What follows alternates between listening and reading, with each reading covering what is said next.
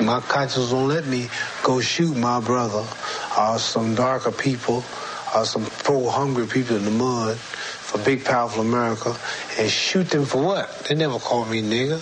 They never lynched me. They never put no dogs on me. They never robbed me of my nationality raped and killed my mother and father. Well, I'm going to shoot them for what? How am I going to shoot them? Them little poor little black people, little babies and children and women. How can I shoot them poor people? I would just take me to jail. I'm not going to help nobody get something my Negroes don't have. If I'm going to die, I'll die now, right here fighting you.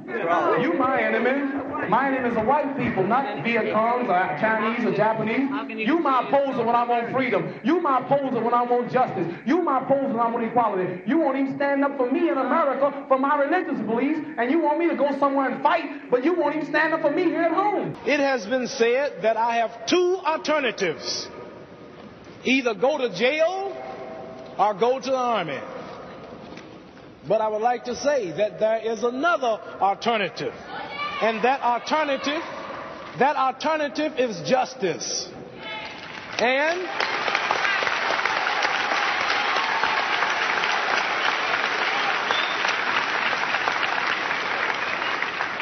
And if justice, if justice prevails, I will neither go to the army nor will I go to jail.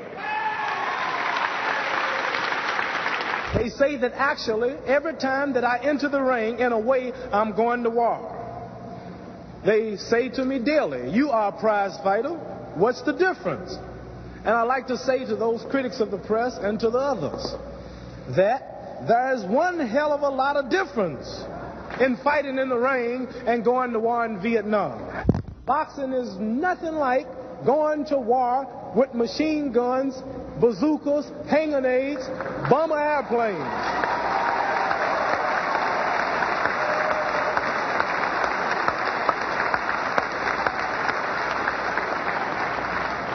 My intention is to box to win a clean fight. But in war, the intention is to kill, kill, kill, kill, and continue killing innocent people. That's what the business is war. That was the people's champion, the greatest, Muhammad Ali. Rest in power. Now, let's get rolling.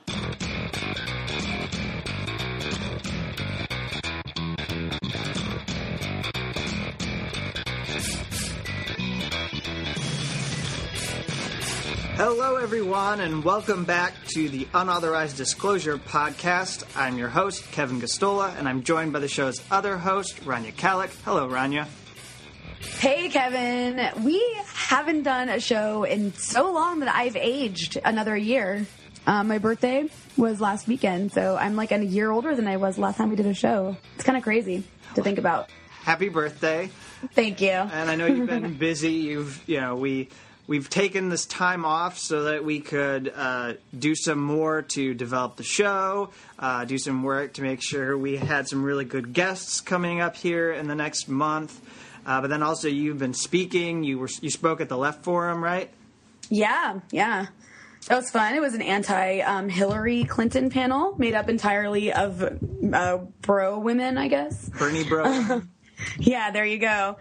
No, but that was fun. Um, I also uh, yeah, I guess it has been, you know, and then you went somewhere for Memorial Day weekend, and you know, you went to see your family. Yeah, I was vacationing. Uh, so we've been just taking some time uh, to do some uh, personal, I guess, development. yeah, like my little sister graduated from college. That was pretty cool. I'm sure nobody cares. So moving on. Uh, but uh, uh, we're all excited to be talking to you, and we know that our listeners were missing us. And uh, I guess I heard that some people were even asking where our show has been. And mm-hmm. uh, so, I guess without any more uh, wasting of time, let's get into our first topic. We're going to be talking about uh, the election. We've got some other uh, specific topics that we'll be talking about that um, will continue to be issues beyond the election uh, like refugees. Uh, but first, I wanted to talk about this foreign policy speech against Donald Trump that Hillary Clinton delivered this past week. It was widely hailed by pundits, um, all Democrats. Uh, there were even Republicans who are on board with this. I think we're finding, as as we've seen for the past weeks that people who are neoconservatives have common cause with her foreign policy, so they hear things that she's saying and think that she's a smarter uh, person to be in charge of the U.S. empire. And so she gave this speech, and I'm, I'm not sure like how much you heard, Rania. So some of this you may be hearing for the first time, uh, but uh, let's start off first with the framing. I think one of the thing that things that is the most dreadful about the possibility that this general election is going to be Clinton versus Trump is that we already have Trump who's established that his slogan is make America great again. But what you hear from Hillary Clinton is that she's talking in terms of America is already great, uh, but of course, it could always be greater. Yeah, exactly. The American exceptionalism aspect of it. You know, I gotta say, that like that's just a, the perfect example actually of how um of how ineffective Hillary Clinton's talking points against Trump are. I don't know if you I, I imagine you agree with that, yeah? Well, she's playing to his frame. So if uh, we're going to talk about greatness, I think that's the conversation that Republicans want to have. So I don't. Yeah. So I don't see why. Uh, well, I she's I, letting him frame the debate. Yeah, basically. And I think it's you know it's dreadful to me. I mean, for for months, this is what these people are going to be squabbling over: is how great America happens to be. I just, it's. I mean, I I think I'm going to find people and have a mass suicide. It's just horrifying. Well, it is because it's no, it is. It's because here's what's going to happen with her: is she's going to let him frame the debate because that way if she lets him frame the debate, um, if she makes it all about Trump, and by the way, like as I mean, I don't know if you get her uh, press emails because you maybe don't hate yourself, but I do hate myself, so I get the campaign emails that go to press, and um, and every single one of them, almost every single one of them, I mean, there's like maybe a dozen a day or more, and almost all of them are about Trump. It's her asking for money because Trump is is is, is uh, catching up to her in polls. It's her asking for money because they have to beat Trump. It's her talking about a new article in the Washington Post that came out talking about how Trump's a liar. Like every single email is about Donald Trump, and so. At, at some point, like it's like okay, so your campaign, her entire campaign strategy is just going to be running um, as the as the anti-Trump, and it's not going to. She's not going to have to address any issues anymore. So act, let I mean, me read this to you. This is an actual quote from her speech, and react to it. Okay. This election is a choice between two very different visions of America. One that's angry, afraid, and based on the idea that America is fundamentally weak and in decline. The other is hopeful, generous, and confident in the knowledge that America is great, just like we always have been. We are not a country that cowers behind walls. We lead with purpose and we prevail. And if America doesn't lead, we leave a vacuum, and that will either cause chaos or other countries will rush in to fill the void. Then, they'll be the ones making the decisions about your lives and jobs and safety, and trust me, the choices they make will not be to our benefit. Yeah, I mean that line. It's like that line would have been um, if you had told me that like Bill Kristol said that, I would have believed you. That is like a neo that is the neoconservative ideology that she just like reiterated, like that, that she just said. I mean, that's the entire. So that's I mean that is the entire framework of the neoconservative mindset is that we have to control the world we have to lead the world and we have to and we have to not just lead the world but what she said about how other people are going to be making decisions in your lives. It's like whoever leads the world gets to remake the world in that image. And that's the neoconservative ideology is that we have to remake the rest of the world in america and in, and in Israel, in America, and to some extent Israel's image. Uh, and so that's what she's saying when she says that. And that's really, I mean, that's like, I, I, find that really frightening.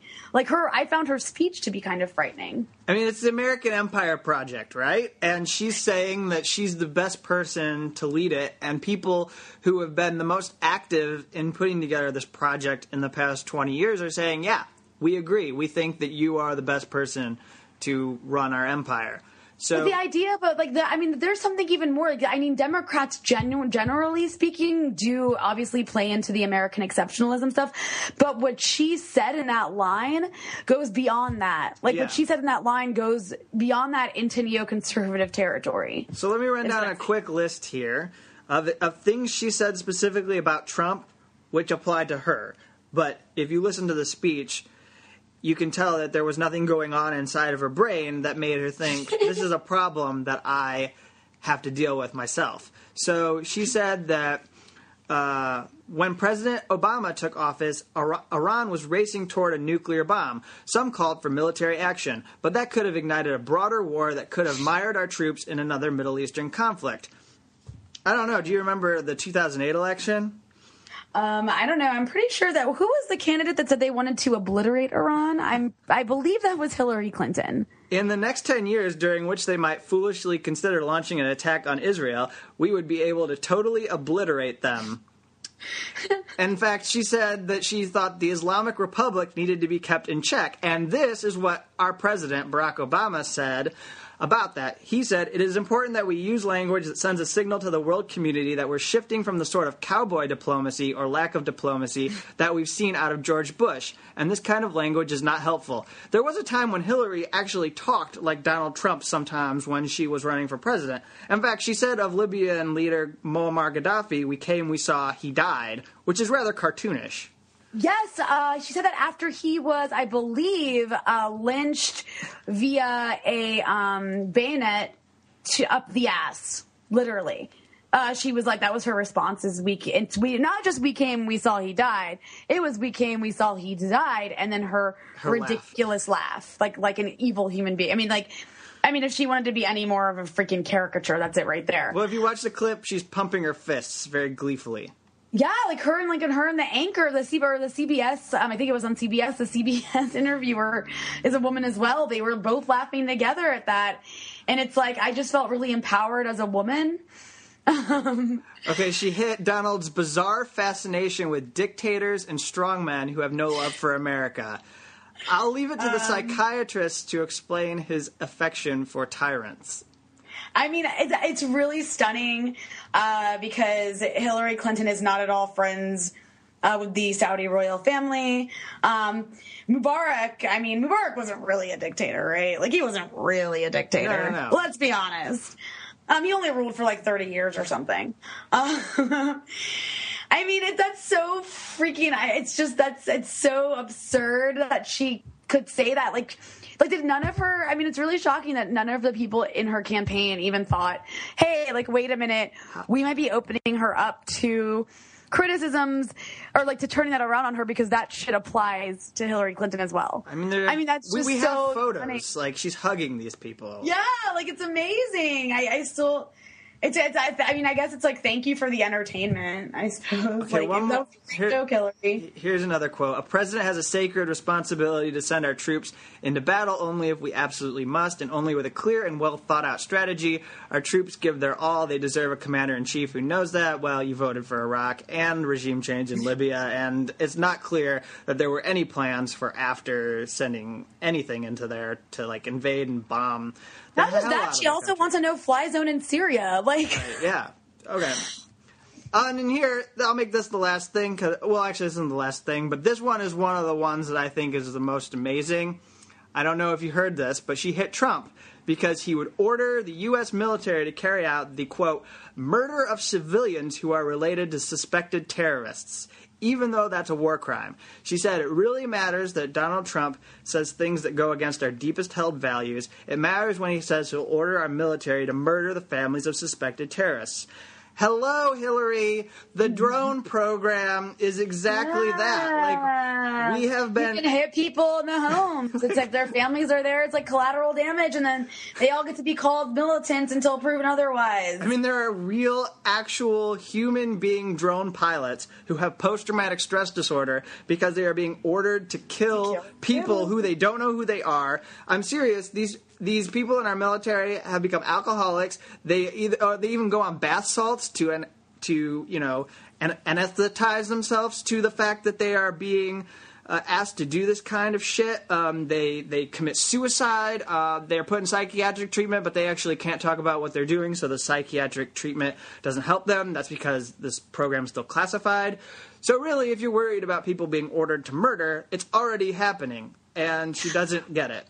She doesn't get it. And like it's like it's it's it's also. I mean, is there any criticism? Is there anything she said about him yesterday? Because you wrote. You actually like wrote a piece on this, and I didn't. So you would know better than me. Is there anything she said about Donald Trump in her foreign policy speech that actually wouldn't apply to her as well? Other than the fact that like he tweets really crazy things. I guess she doesn't tweet like. I mean, she's not like a Twitter troll. She's got Twitter trolls though. Does that count? Well, there's there's there's there's very little uh, when it comes to foreign policy. I mean, even taking like brokering deals. Like here's an example that doesn't stick out, isn't immediately obvious, and you probably don't know this, but she touted this deal that she made with China um, in Copenhagen over over the climate.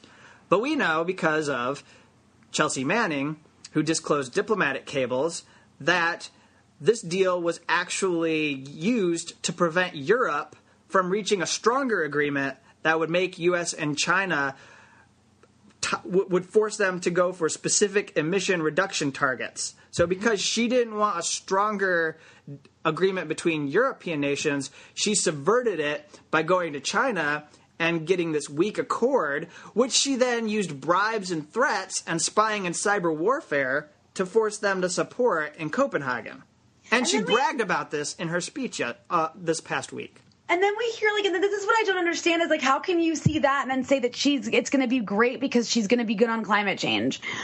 Uh, and that's, that's like a different topic. But anyways, yeah, I mean, same thing. Like it fits her foreign policy, and also I would suggest to you that this sort of uh, strong arming of other countries. This, I mean, she's, that's art of the deal. This is what Trump is about, right? Like Trump would do this, wouldn't he? He would use cyber warfare. He would spy on other countries. He would twist arms. She's boasting about twisting the arms of Actually, countries. you know, but here's the thing about Trump. Here's the thing about Trump is I don't think he's as aggressive as she is. Like I don't think he'd be as aggressive as she is. I think that Trump, and this is saying a lot because I'm talking about Donald Trump here.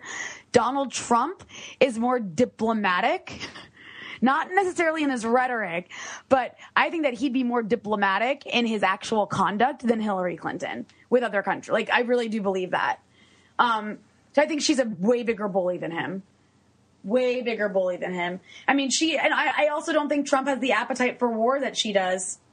I think a lot of what he says about the about like a lot of the things that he does say is bluster, like he's just like trying to sound strong. But at like if you actually listen to what he does say about war, Trump is like compared to Hillary Clinton, like Trump sounds like a dove. I mean, she is a. I don't think people like that. You cannot under understate it. Like you get it, Kevin, but I don't think other people understand the extent to which Hillary Clinton is a militaristic, very aggressive, extremely hawkish, trigger happy, as I freaking Trump called her, um, uh, like warmonger. She really is. Like she war is like her her instinct, and I'm not, I'm not just talking about war like invading countries. I mean like bombing is her instinct. Cyber warfare is her instinct. Um, bullying, twisted, like the what you just said, bullying, twisting arms, making threats. Her like she's combative. That is her instinct. That is the like her go to. So. I mean, like that. That really concerns me. Like her speech yesterday, I like after listening to it, I came away fearing her. Yeah. So uh, a nice segue would be to just mention that she's hitting Donald Trump for supporting a wall on the Mexican Mexican border. All these liberal Democrats are talking about how bad it would be to build a wall and laughing at Donald. How are we going to build a wall? Well.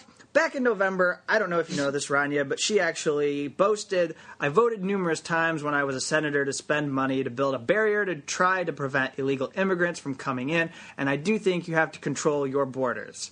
Yep, she did say that, and then she apologized for saying illegal immigrants. And then, Kevin, I will add to what you just said that during the debate in Miami between her and Bernie Sanders, she was asked, "What's the difference between your wall and or the Trump's wall and the wall that you voted that you boasted for uh, voting for of supporting um, at that town hall that you just um, quoted from?"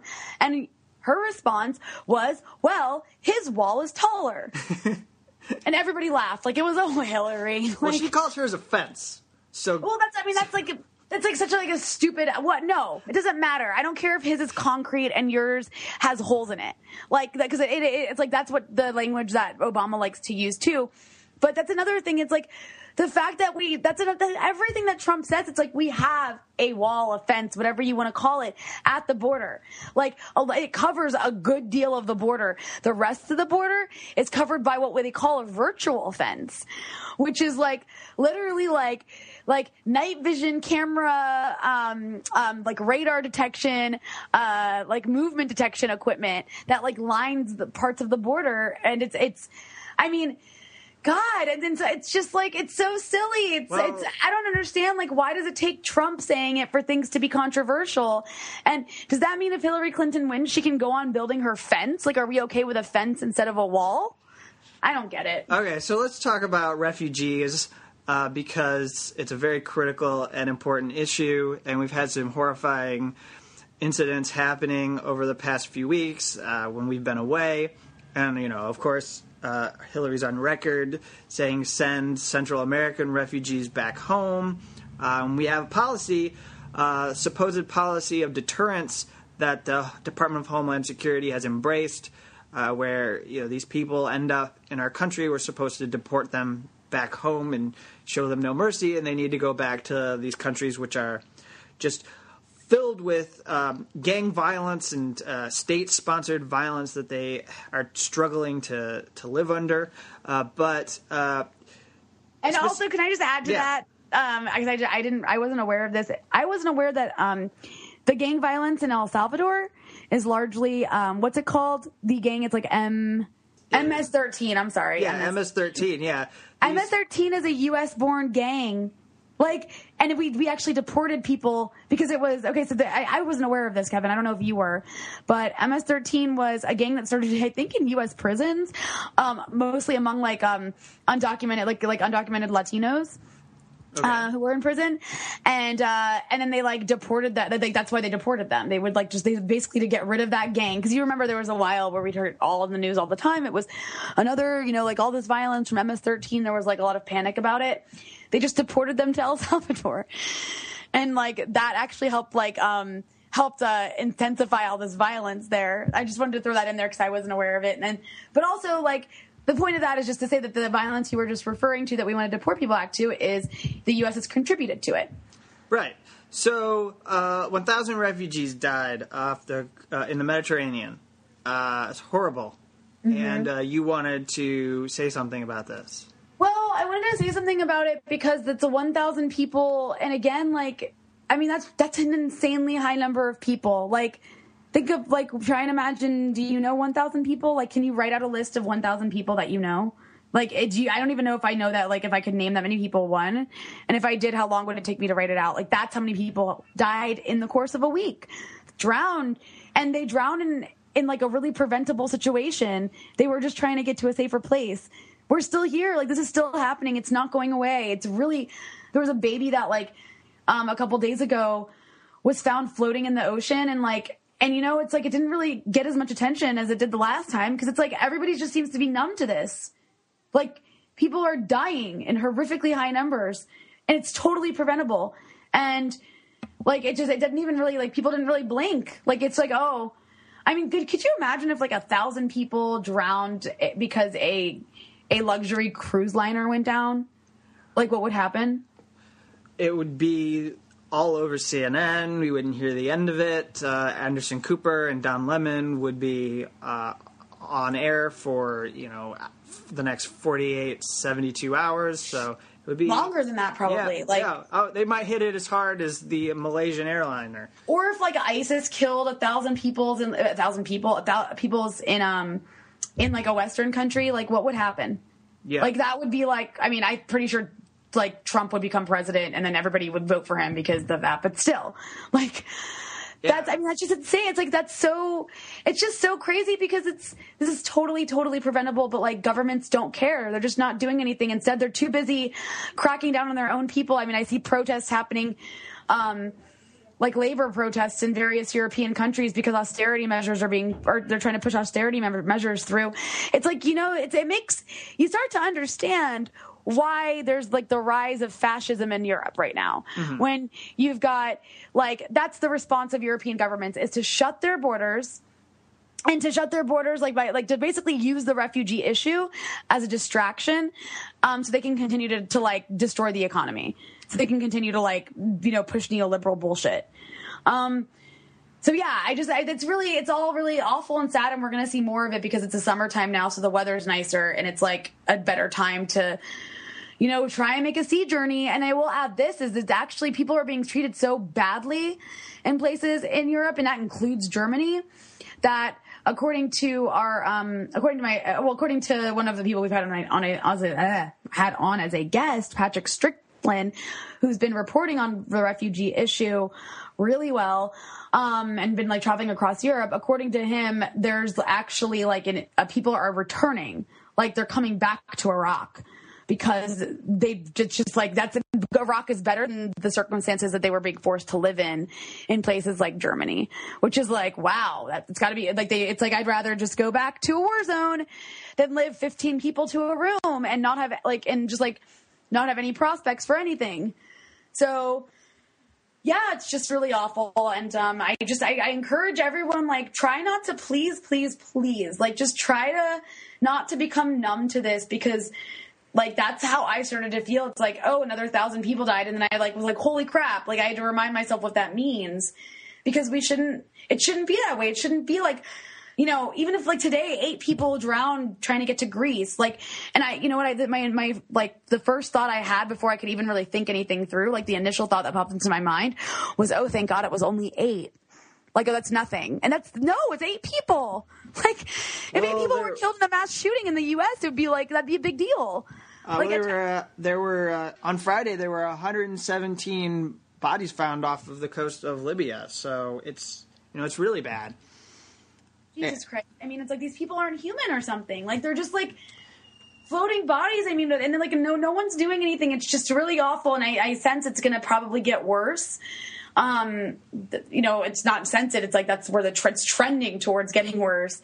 So, I mean, I don't really know what to tell anyone to do about it. I'm just saying, like, you know, just next time you hear that a lot of refugees died, just remember, like, you know, just try and think of like instead a luxury cruise liner went down, so like you can kind of remind yourself that oh yeah, like that's a big deal, and it shouldn't just be a story in passing. Uh, yeah, and it's just important to emphasize that you know this is a problem of Europe, of these countries not opening their their borders, uh, so they have to take these dangerous treks, uh, these journeys uh, across sea, and also um, there's a practice. Do you know? Have you heard about this? It's something that they do in Turkey. It's called water hosing. Do you know mm-hmm. about this? No, I don't. Okay, it's horrifying. It's probably going to make you really sick. So, um, uh, what happens is these migrant boats. Uh, it's happened in the Aegean Sea. The Turkish Coast Guard um, will try to prevent refugees from crossing. So what they do is they basically turn a water hose um, on these people um, to uh, make it difficult for them to keep traveling and con- continuing in a direction uh, that they're traveling on the sea. Wow, are you like Jesus Christ? Like that's just. I don't even know. I don't even know. Like I can't even. I don't even know what to say to that. And the Turks do um, this for the European Union, so it's right. uh, it's it's a service that they're providing to control uh, their borders. Well, which also brings up the fact that um, there was. Uh, um, speaking of the European Union, they're also giving money to the Sudanese government that they have. I mean, the Sudanese government has been accused of committing atrocities. Uh, just you know, so we're clear here, not just atrocities. I mean, they, I mean, I believe genocide as well. Um, and they're actually giving money to their security forces to stop people from leaving like uh, to prevent people from leaving to even get to like a place where they can get to Europe.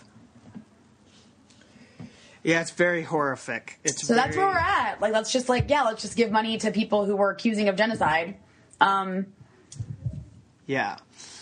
So uh, uh, another development that happened while we were off and taking a break. Uh, I wanted to take a few minutes just to highlight uh, because I think it's a very important case uh, is that Chelsea Manning filed her appeal.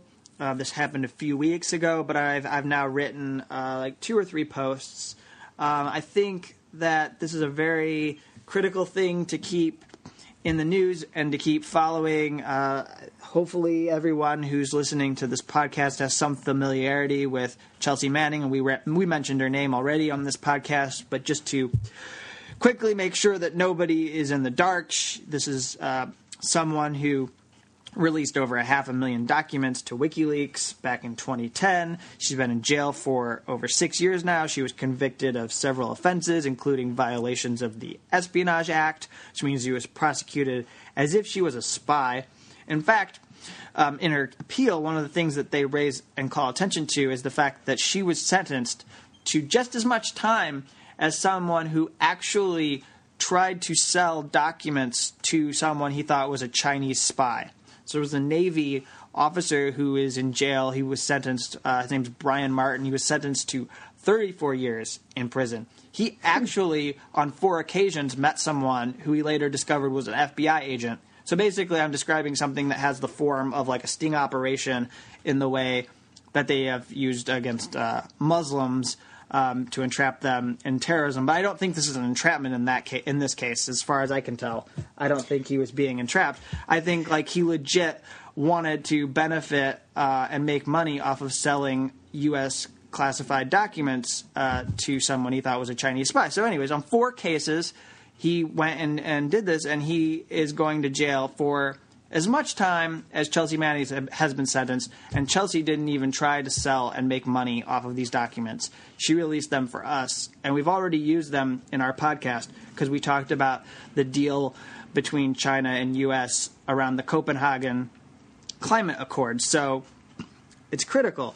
Um, and and then she was punished. Um, you know, one of the most unjust sentences of uh, in, in military justice history uh, so it's very important to follow. I, I, mean, the, the appeal is very good at documenting how she got so much time because the judge, the military judge, uh, didn't uh, give proper weight to the fact that she was put in solitary confinement. The the appeal lists off things like uh, allowing aggravation evidence or, or allowing the uh, people from like the State Department to come in and make claims about how uh, because you released this information, I was unable to get this person to agree to do this thing when I was in a diplomatic meeting, even though they have no proof, or uh, or to just vaguely say that this made it difficult for us to talk to diplomats without any specific examples. So then the judge accepted that this was something that should be uh, criminalized and added to the length of her sentence. So that's how she got a 35 year sentence. And uh, what they document in the, uh, I, we can just debate this, but the position they're taking is that she shouldn't have received any more time than 10 years. That's the bargaining position that they've staked out in order to try to get the Army Court of Criminal Appeals to reduce her sentence. It's a, they make a really strong case for why um, she shouldn't have been treated the way she has been. And, and, and I think that when it's all said and done, because this is a long litigation process, she's probably going to be in jail for two more years. But if she wins the appeal, you know, she'd be in a position to possibly be released from Fort Leavenworth in Kansas, where she's being held. So I wanted to highlight that because it's a very important case. It is, and it's like uh, Chelsea Manning. Um, you know, it's really incredible how little uh, credit Chelsea Manning gets for a lot of things. I feel like, um, I mean, people have forgotten her, uh, forgotten about her, but I mean, she, like her, like the leaks from Chelsea Manning are still used, uh, to help us. For example, there's things we know about Hillary Clinton, uh, this time at the State Department um, because of WikiLeaks like um, uh, cables that uh, I believe came from the the stuff that came from Chelsea Manning. Um, yeah, that's yeah, that's what I'm saying. So when she touts her accomplishments in her foreign policy speech against Donald Trump, well, we have all kinds of documents we can go to and we can see if like that's really true that that what she says is as a positive achievement. I think there's a lot of evidence in many cases that there are some uh, n- negative and disappointing examples of what happened that we, we probably shouldn't be celebrating what she's telling us to celebrate. All right, so I want to go back to the election for the last uh, part of this discussion. And let's specifically talk about because when we're posting this episode, they're going to be having the primary in Puerto Rico. And I think originally it looked like this was going to be a total blowout. Hillary Clinton was going to claim Puerto Rico. There's actually, I don't, do you know how many delegates there are, Rania? There are 60 delegates. Oh, I didn't realize it was so many. Yeah, that's almost, that's about the same amount. It's actually more than Kentucky. Uh, so, uh, and it's close to and, and around about the number that Indiana awarded. So it's a significant thing. Um, and of course, it's a territory, so I don't think they have a vote in the general. Uh, Oh, that's interesting. Uh, That's uh, yeah, that's really that's it. that is really interesting. I that's didn't realize dis- that. That's the disenfranchisement is that our territories can caucus and be part of the primaries, Huh. but they so like Guam and I think Virgin Islands. Virgin Islands actually has theirs uh, coming up, and uh, but they don't have. They're not citizens, so they don't really have votes. Damn, a big that is- issue. that's messed up. So, uh, Puerto Rico, right now, there's this uh, talk about the, the, the rescue plan for the territory, uh, and it's in this huge economic crisis. And this is a very important issue because what has been proposed is um, what Bernie has called uh, an undemocratic board. Um, he's called it a uh, actually he's called it a neo-colonial uh, board, um, and basically this this board would be um, appointed, and all of these people would have the power to slash pensions. Um, it's it, it'd be seven members, um, a majority of whom would be chosen by a Republican leadership. Uh, the people of Puerto Rico would be able to choose zero of the members of this oversight board. It's a lot like the city managers set up with Flint, is what it sounds like to me. You're mm-hmm. giving people the power to cut budgets, raise taxes, privatize and sell public assets, restructure the debt.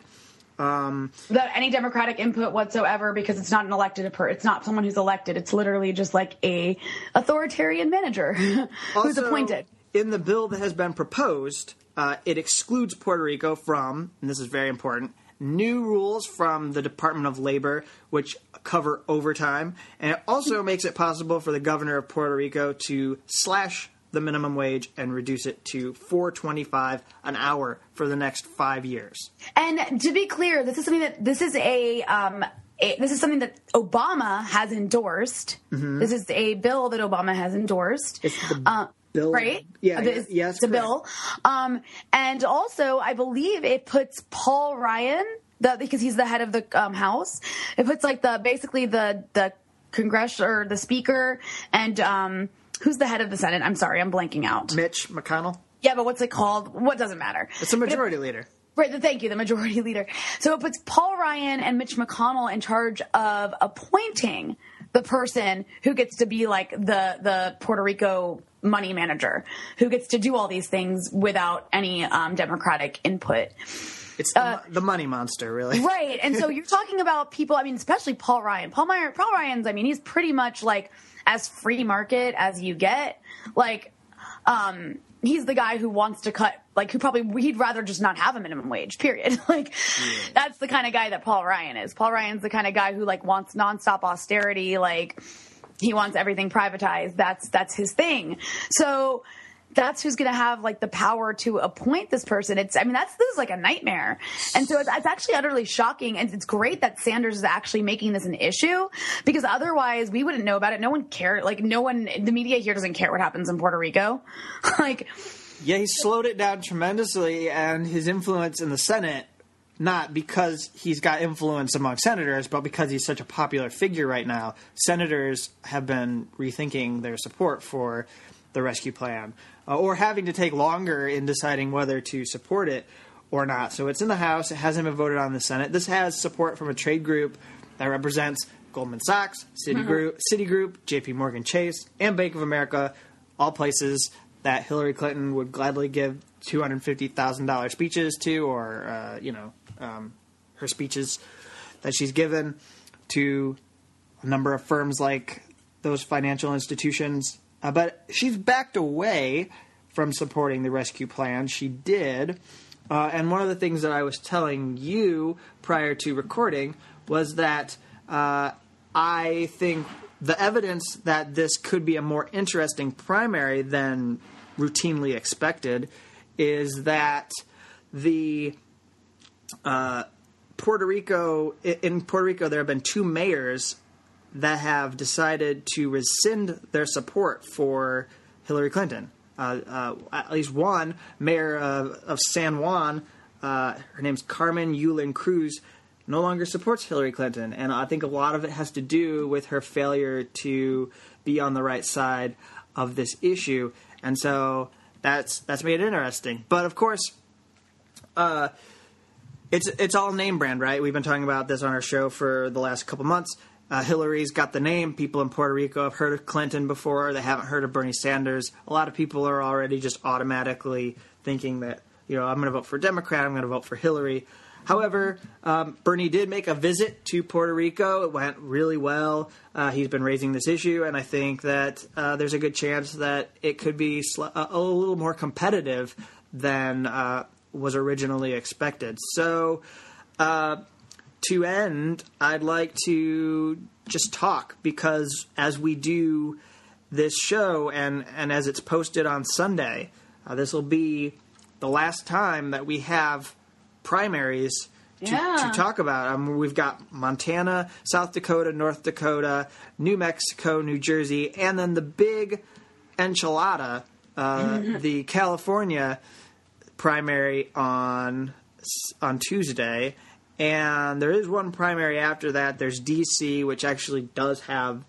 I mean, for the fact that Bernie needs all the delegates he can get, that is something that he has to make a play for it will be difficult because of his struggles with African American voters. But um, but to focus on the ones that are coming this week, I think there's a really good chance that he's going to have blowout victories in North Dakota, maybe even in South Dakota and in Montana. These are states where play where uh, agencies or firms have decided to do very little polling uh, I think that we're looking at probably outcomes that are similar to Indiana, where you'll have even people like, you know, the the boy wonder, Nate Silver, are afraid to make predictions because they know that whatever they say is probably going to be wrong. Mm-hmm. Uh, so they don't even put forward numbers um, about like what kind of the blowout will be. But I think there's that, and then you know he's doing very well with Latinos uh, he had a lot of problems. It, it, the the number the outcome in Arizona was very disappointing. Well, there was a lot of voter suppression. but there was a lot of voter suppression. So, is there going to be that same level of voter suppression in New Mexico? Well, there's also I don't know about New Mexico, but I know California, which has a significant number of Latino voters, has a lot. They're younger. That also makes a difference too. And he's winning Latinos in California right now. Right, and a part of that is because they're younger. Um, so I don't know if that's the same for New Mexico, though. Maybe that's you know maybe it's the other way around. There's more older Latinos than younger, but so he he I, the the campaign thinks that that could that could be well the way that that breaks down. Uh, New Jersey um, is interesting. You've got the, the the word on the ground is that they have a lot of like activist volunteers that have been out. Uh, the the Arabs in New Jersey are are organizing for Bernie. I know that much. and, and, we've and we're done with college, and you know, and uh, there's been graduations, and people are are no longer in school, so there's time for these young people to be out doing canvassing, which can be a tremendous uh, gift to the campaign to keep things close. So uh, New Jersey does look like Clinton. Um, a victory. She'll, she'll, win New Jersey, but she, hopefully, she definitely not, will win. hopefully it won't be like a blowout for her because that's, that's got a lot of delegates. It's 126. And in California, I will say this I believe that uh, the, the evidence is there that Bernie is on a path to uh, winning that state. That like yeah, he's it. He's on the path to winning, but if if it, if he does lose, it'll just be by a couple points. And it, and if he does lose by a couple points, um. There's like some weird rule in California that I didn't really know about until before we were recording, and I was complaining about it while we were waiting to record. and so you know, but I guess listeners don't. There's a crazy rule in California where it's like it's a, it's not a, it's a semi-open primary, which means that like that unaffiliated voters and Democrats can vote for the Democratic um, candidate, but there's like a there's like an extra layer, which is that if you're not a registered Democrat, then you have to actually ask for a Democratic ballot. Um, otherwise, you're like just your vote won't count for president. Like you can you can vote for someone for president, but your ballot's not going to count. You have to actually ask for the Democratic ballot, and you have to ask for it in advance. Like you have to ask for it. You have to have asked for the Democratic ballot and had it mailed to you before May 31st. That's true. Uh, it's a It's outrageous. It's actually like the most absurd thing I've ever heard. It makes no sense. And like, it's like, why are you going to have like a semi-open primary if you're going to make it that difficult for people to vote? that doesn't make any sense to me. It- and you know one of the things that has been a feature of the democratic primary is this condescension uh it's actually it's not even that's not even the proper word this disdain for the independent voter Yeah. for for daring to have interest in helping a democrat win in the primary Yeah. you they don't even clarify it. They don't even say, well, if these independents, you know, if if the small percentage of independents, those people should get to vote for Hillary, but I don't want the ones that support Sanders. It's just uh, all everyone, all the independents. I mean, I wrote about Senator Barbara Boxer because she's become insufferable. I am just I'm Wait, you didn't, you didn't like her hand gesture at the Nevada convention? I'm sick of her and one of the things, you know, she's been saying is that the Democratic primary in California is only close because independents get to vote. Yeah, no, the disdain. You're right, and that's the perfect word to you. Is it is it's a disdain from the Democratic establishment, um, and from all Hillary Clinton's trolls online. And what's really irritating about the disdain is they're like, well, why should we have to like let people vote vote on like vote for our team's leader if they're not going to at least have enough respect to be Democrats? And it's like, okay, you know what? I would actually say to you that yes, you have a point. If we actually lived in a country that had more than two parties, but we don't. We live in a country where only two parties, their nominee for president, are all that actually matter because it's a it's a like it's a two country like a duopoly. Like you just have they control everything. Those are the two parties that dominate. You know we have other tiny parties but the the, the probability of them ever winning a president is like never. Um or ever like you know winning yeah it's just not possible. So it's it's really not fair. Like you're you know to say that okay democrats and republicans you have to be one of us in order to get to be it to even select the person who's going to re- represent that party and ultimately is definitely going to be one of our next presidents. Because we only get to pick between these two those two people. The other side of that is even if you don't agree with that at the very least, the fact that so much taxpayer money goes into putting on primaries, I mean, they are completely publicly financed, the primaries, uh, like the actual election process. It's state funded. For example, New Jersey in 2013 spent, tw- uh, I think it was like, uh, like a twelve million dollars, uh, just on the the pro- just on the like the primary election they had for like one of this like a seat like in Congress or Senate or something. Um, and that, so that wasn't even a presidential election, and it cost $12 million. Meanwhile, 43% of people in New Jersey at the time were independents and were therefore locked out, out of voting in that primary. But yet their tax money is going for, to pay and put on that primary. And so they actually did a, like, they actually, um, filed a lawsuit uh, like to have independents allowed to vote uh, in the primaries because you, when you, especially when you have a plurality of people being independents, and they lost, the court was like, it's not up to us to make sure it's democratic or something stupid. But the point of that is, is that like that whole process is like what's happening on the, the whole around the country now. It's like you have a plurality of voters. I believe somewhere between forty to forty, uh, like two percent of America, the American electorate at the moment identifies as independent. They're unaffiliated. They're not Democrat or Republican. Uh, compared to like 26% of people are like Republicans and 28% identify as Democrats or are registered as Democrats. So a plurality of Americans are neither of the two major parties. Yeah, they're paying to put on your stupid primaries.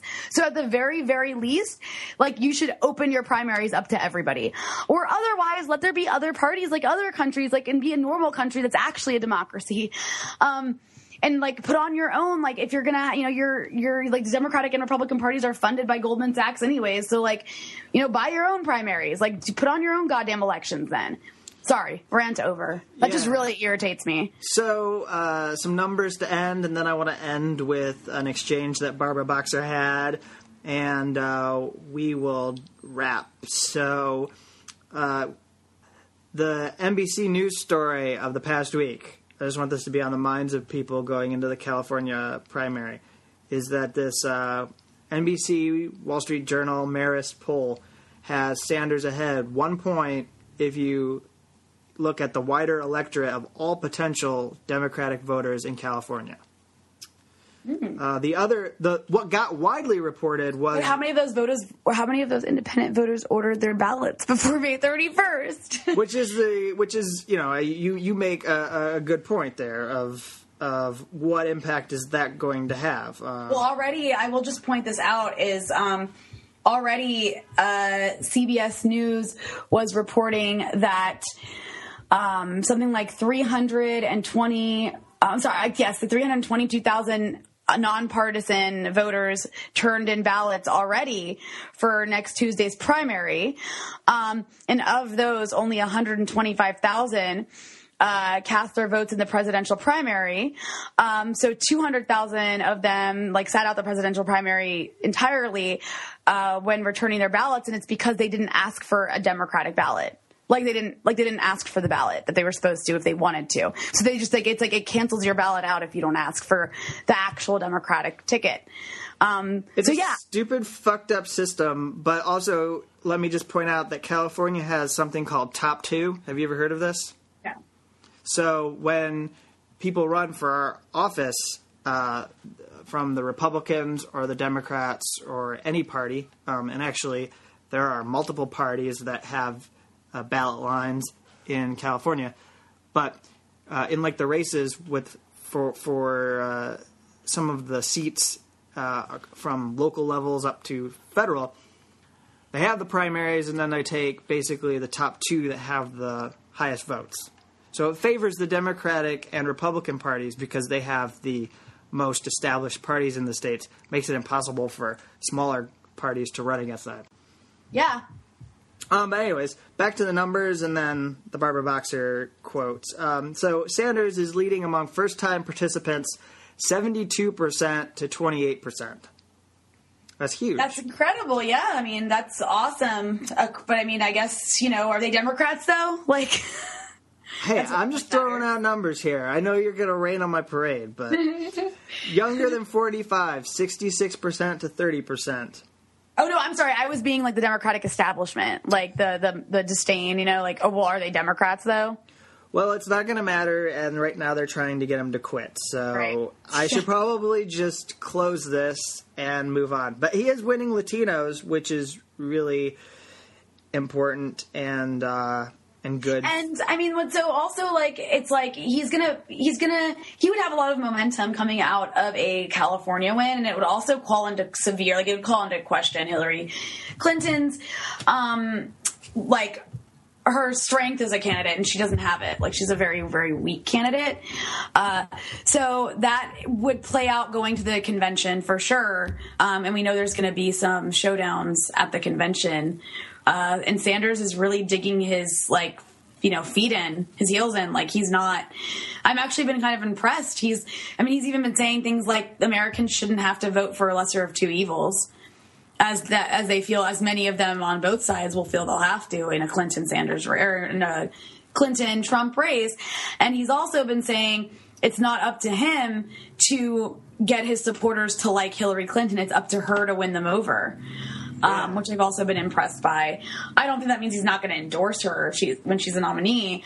Um, but it does mean that he's not going to go like it's like he's not going to go down without getting concessions and getting something for you know the the people he represents, the people who've supported him and brought him as far as they have. Exactly, and uh, an important point to make is that uh, while I would really like to see a third up a third party run from Bernie, while I would be very ecstatic to see the uh, shitty matchup that is Clinton versus Trump, disrupted by a Sanders candidacy, independent candidacy, it's just not a good choice. At our system has already had deadlines passed for getting on ballots.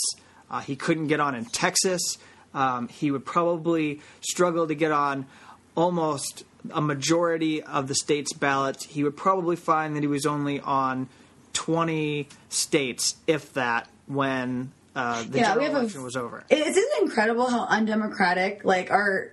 I mean, it's like it really is like the fact that, like, and I'm not even talking about Sanders and stuff. In the in like, I'm just in general the fact that it really is either Democrat or Republican. They own everything. It's and it's terrible. that's And, it. and you know who's found it out the the, the hardest? Mitt Romney, because he was looking to see if he could Ah, run. Because he well, was kind looking. of.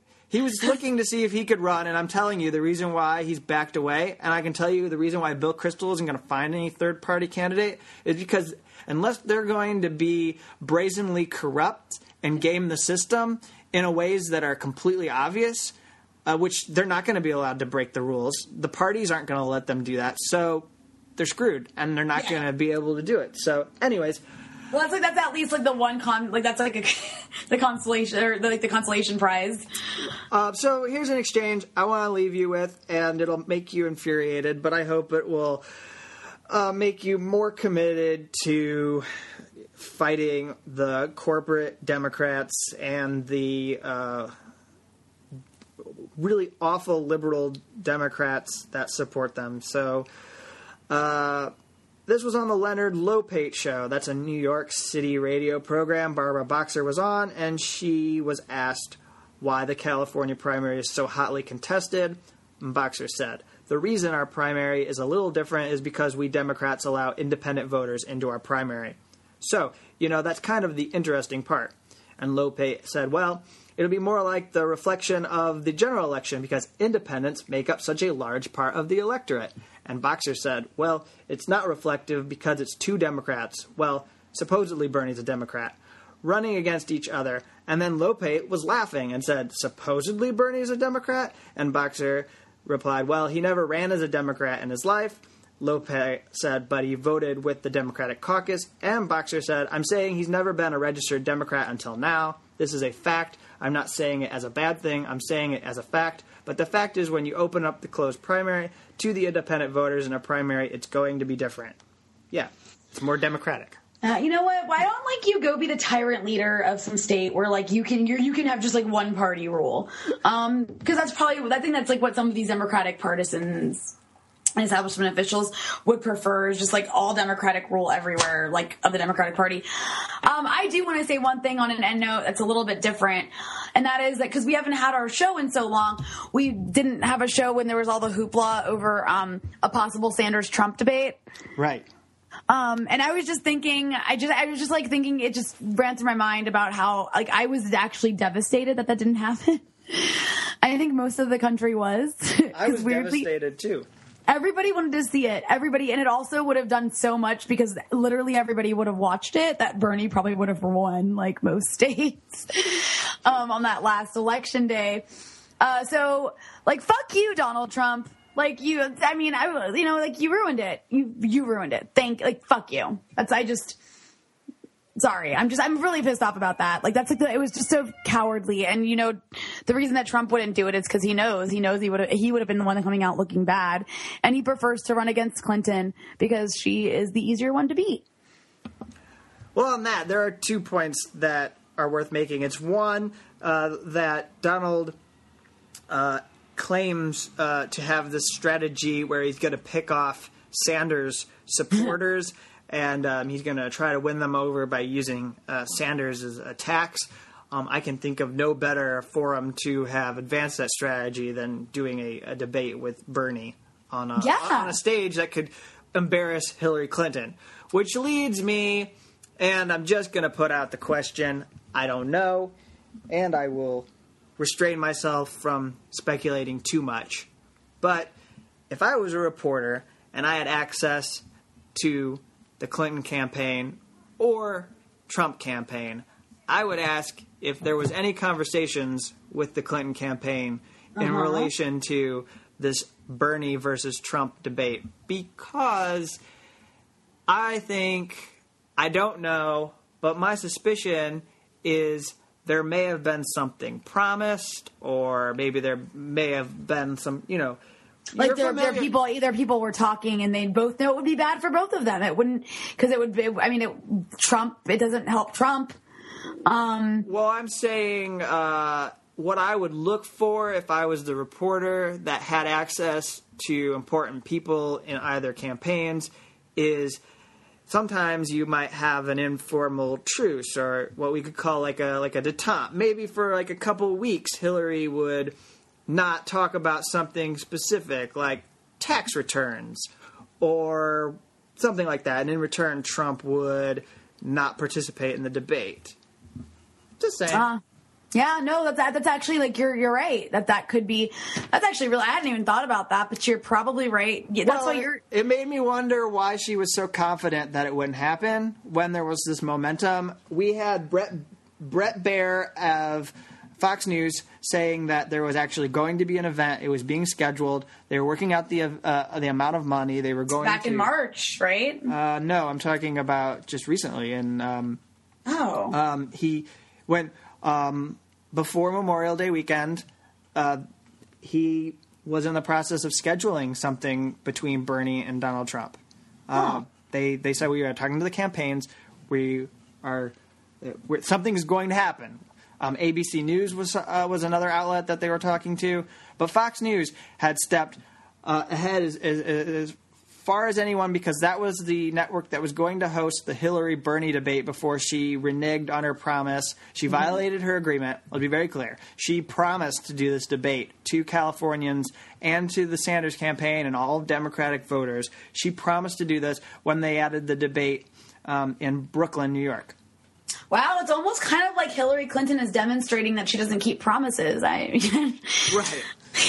Anyways, um, we have uh, plenty of time to continue our conversations about the election, but uh, we have to wrap. Um, and uh, thank you, everyone, for being back. Anything? Any other closing remarks, Aranya?